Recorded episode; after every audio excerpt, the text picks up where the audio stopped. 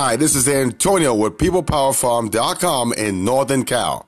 Our new podcast coming up How Florida citrus growers can avoid missing out on hurricane aid.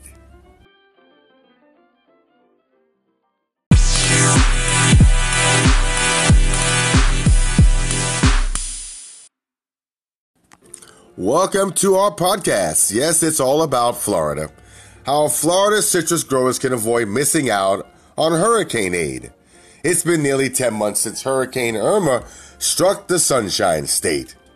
Despite the time that might have flown by for some and crept by for others, affected farmers have yet to claim any federal hurricane aid since the natural disaster.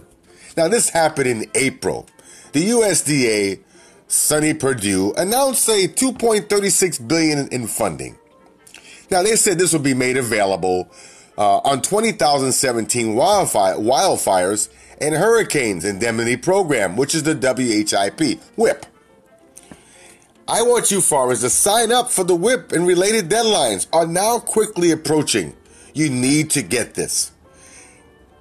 With that, there are basics and specific growers need to know so they can, you know, don't miss out.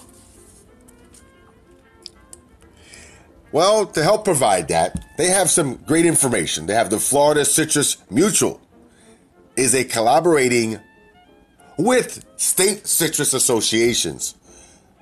Gulf Citrus Growers Association, Highlands County Citrus Growers associations, and then you have the Indian River Citrus League and Peace River Valley Citrus Growers Association.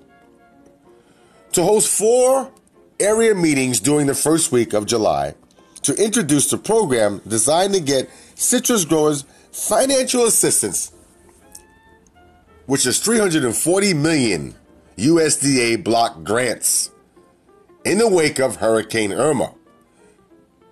Now, I'm hoping that anyone that's listening to this that has a farm in Florida that has citrus trees to get on it, to get that funding. As you know, as farmers, we don't get funded, we lose out. And I know the money is not enough for you. It's not a lot of money.